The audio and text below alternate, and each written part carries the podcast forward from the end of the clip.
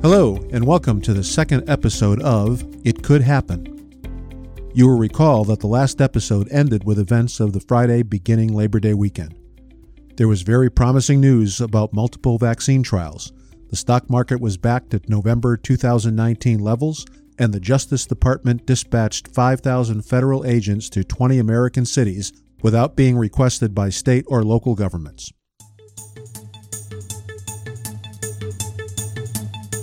Good afternoon. It's 12:30 p.m. on Tuesday, September 8th. This is Bill Beckley reporting. Today is the day after Labor Day, the day that has been for as long as anyone can remember, the traditional end of summer and start of the school year. Only one of those things is happening this year.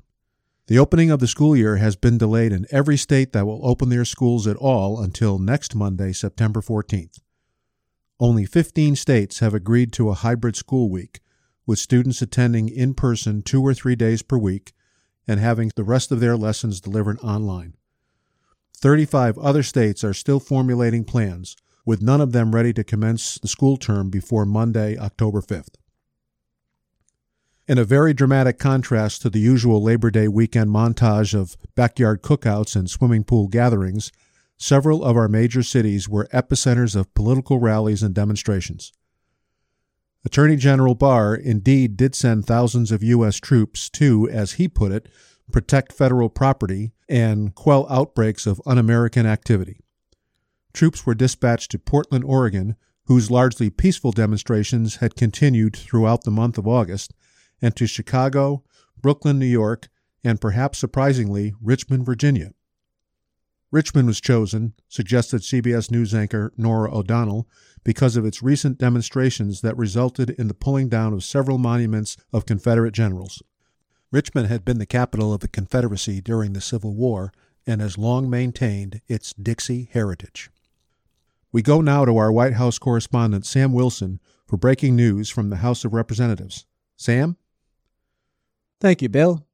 The House of Representatives has just passed legislation in another party line vote to appropriate emergency funding for the U.S. Postal Service to handle the additional burden that vote by mail ballots will place on the system.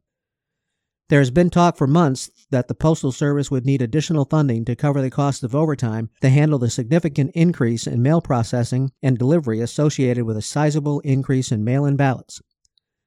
As has been well documented, new Postmaster General Louis DeJoy has been cutting staff, eliminating overtime, and allowing mail deliveries to be delayed in order to save money, all at a time when voting by mail presents the safest method for citizens to cast their votes this year. House Speaker Nancy Pelosi said that she would be expediting this legislation to the Senate and asking Majority Leader Mitch McConnell to bring it to the Senate floor for a vote in a timely manner.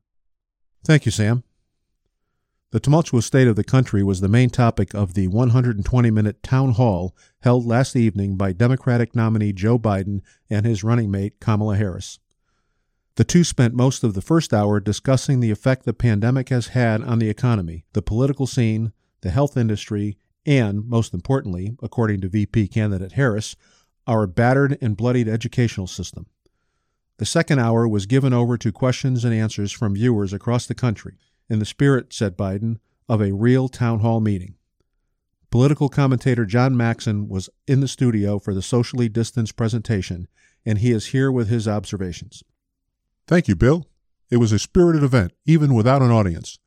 Biden was direct, he was straightforward, and he avoided those gaffes which have come to characterize his public oratory over the years. In the Q&A hour, he answered every question with a carefully worded response. His goal seemed to be to present himself as a thoughtful alternative to President Trump. On the other hand, VP candidate Harris was passionate, eloquent, and seemingly fearless as she chastised the Trump administration regarding virtually every decision that it has made during the pandemic. We would not be in this situation, she cried, if we had competent leadership. We would not be in this situation, she repeated time and again, followed by a blistering attack on the Trump administration and its failure to combat the virus and to calm the divisive passions of the nation. We simply cannot allow this administration to continue, she said as she concluded. We must redeem the soul of our nation. All major networks covered the town hall meeting in its entirety with the exception of Fox News. They instead gave a summary after each hour. their viewers did not see or hear the flaming oratory of Senator Harris. Thank you, John. Throughout the entire two hours, President Trump tweeted and tweeted and tweeted yet again. A remarkable total, even for Mr. Trump, of 114 tweets were posted during the 120 minute rally, almost one tweet per minute. Most of them were quite short on substance, but sharp on attack mode. Not true was tweeted several times. We cannot allow the radical Democrats to take over our country or our schools, was another common refrain, tweeted seven separate times. In many of his tweets, usually in all caps, he often just simply used his favorite two words lately, Sleepy Joe, followed by sometimes three, sometimes four punctuation marks. Fox News, in its hourly summary, included several of the president's tweets after each short clip it showed of the town hall meeting.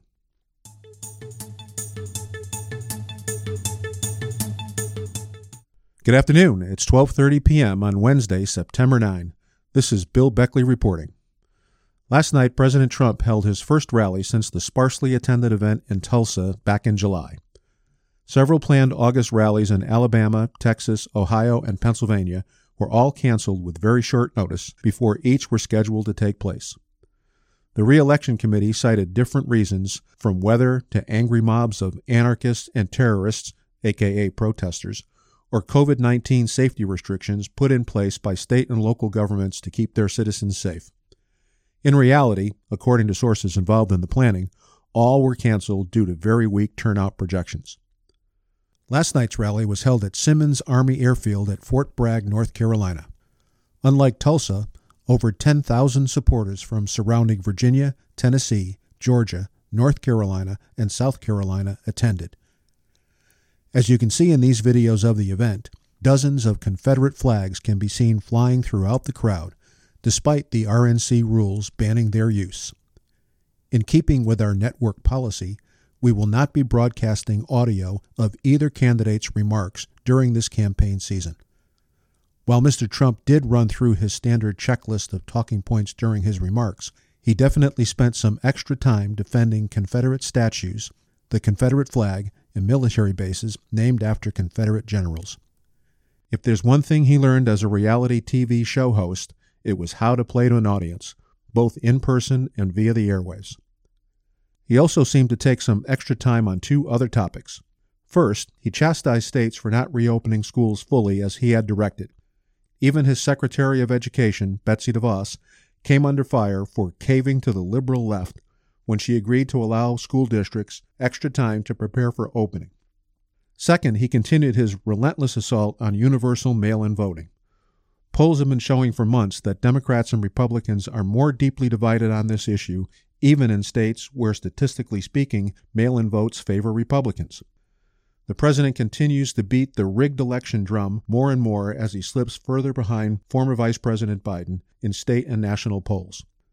According to Ed O'Keefe, chief political pollster for CBS News, if the election were to be held tomorrow, Biden would win by four percentage points.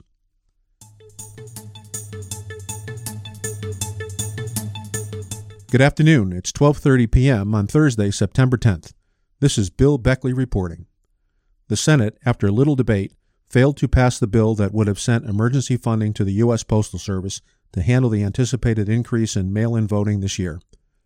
The bill included stipulations that the funds were to be used to cover the costs of overtime and processing to ensure that all ballots were postmarked and delivered to their respective election committees without delay so that the vote count could begin at midnight November 3rd. Majority Leader McConnell allowed the bill to reach the floor for a vote, knowing that he had the votes to block it. Senator Mitt Romney of Utah was the only Republican to side with the Democrats on the vote.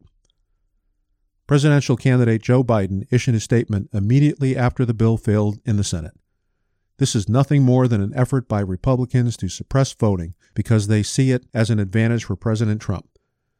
I commit to every citizen in this country that my administration will work diligently to ensure that every eligible voter can cast a secure vote no later than the 2024 election, either from their phone, by mail, or in person as they see fit. This is not a partisan issue, it is an American issue. In related news, reports have been coming in from the state legislatures across the country that many are working with local election committees to implement a number of strategies aimed at making sure that as many citizens as possible can safely cast their votes in early voting, but no later than Election Day. In several states that have not historically relied on mail in voting, lawmakers are urging local election districts to set up secure ballot drop boxes at post offices and city halls. They are issuing specific guidelines developed in collaboration with the bipartisan organizations Democracy Works and Project Votes to ensure that ballots can be collected every night and stored securely until November 3rd. If effectively implemented, this will take a tremendous burden off the U.S. Postal Service, stated Representative Zoe Lofgren, Democrat from California and chairwoman of the Committee on House Administration, which has oversight responsibility for matters relating to federal elections.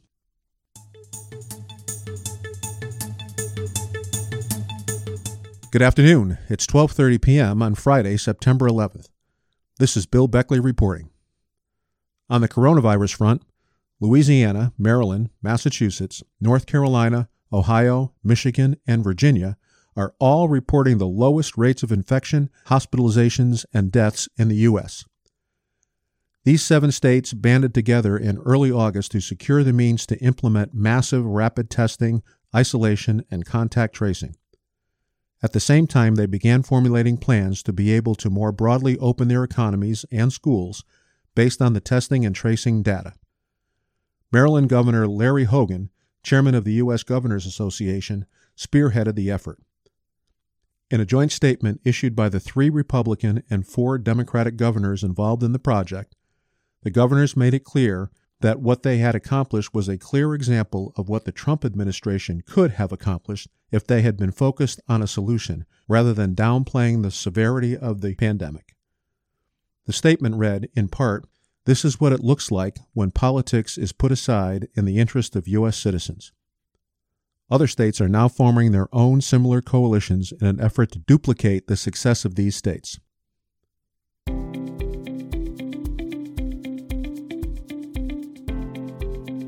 That's a wrap for the second installment of It Could Happen. The next episode promises to give everyone something to think about and changes the trajectory of the election when stuff happens. You won't want to miss it.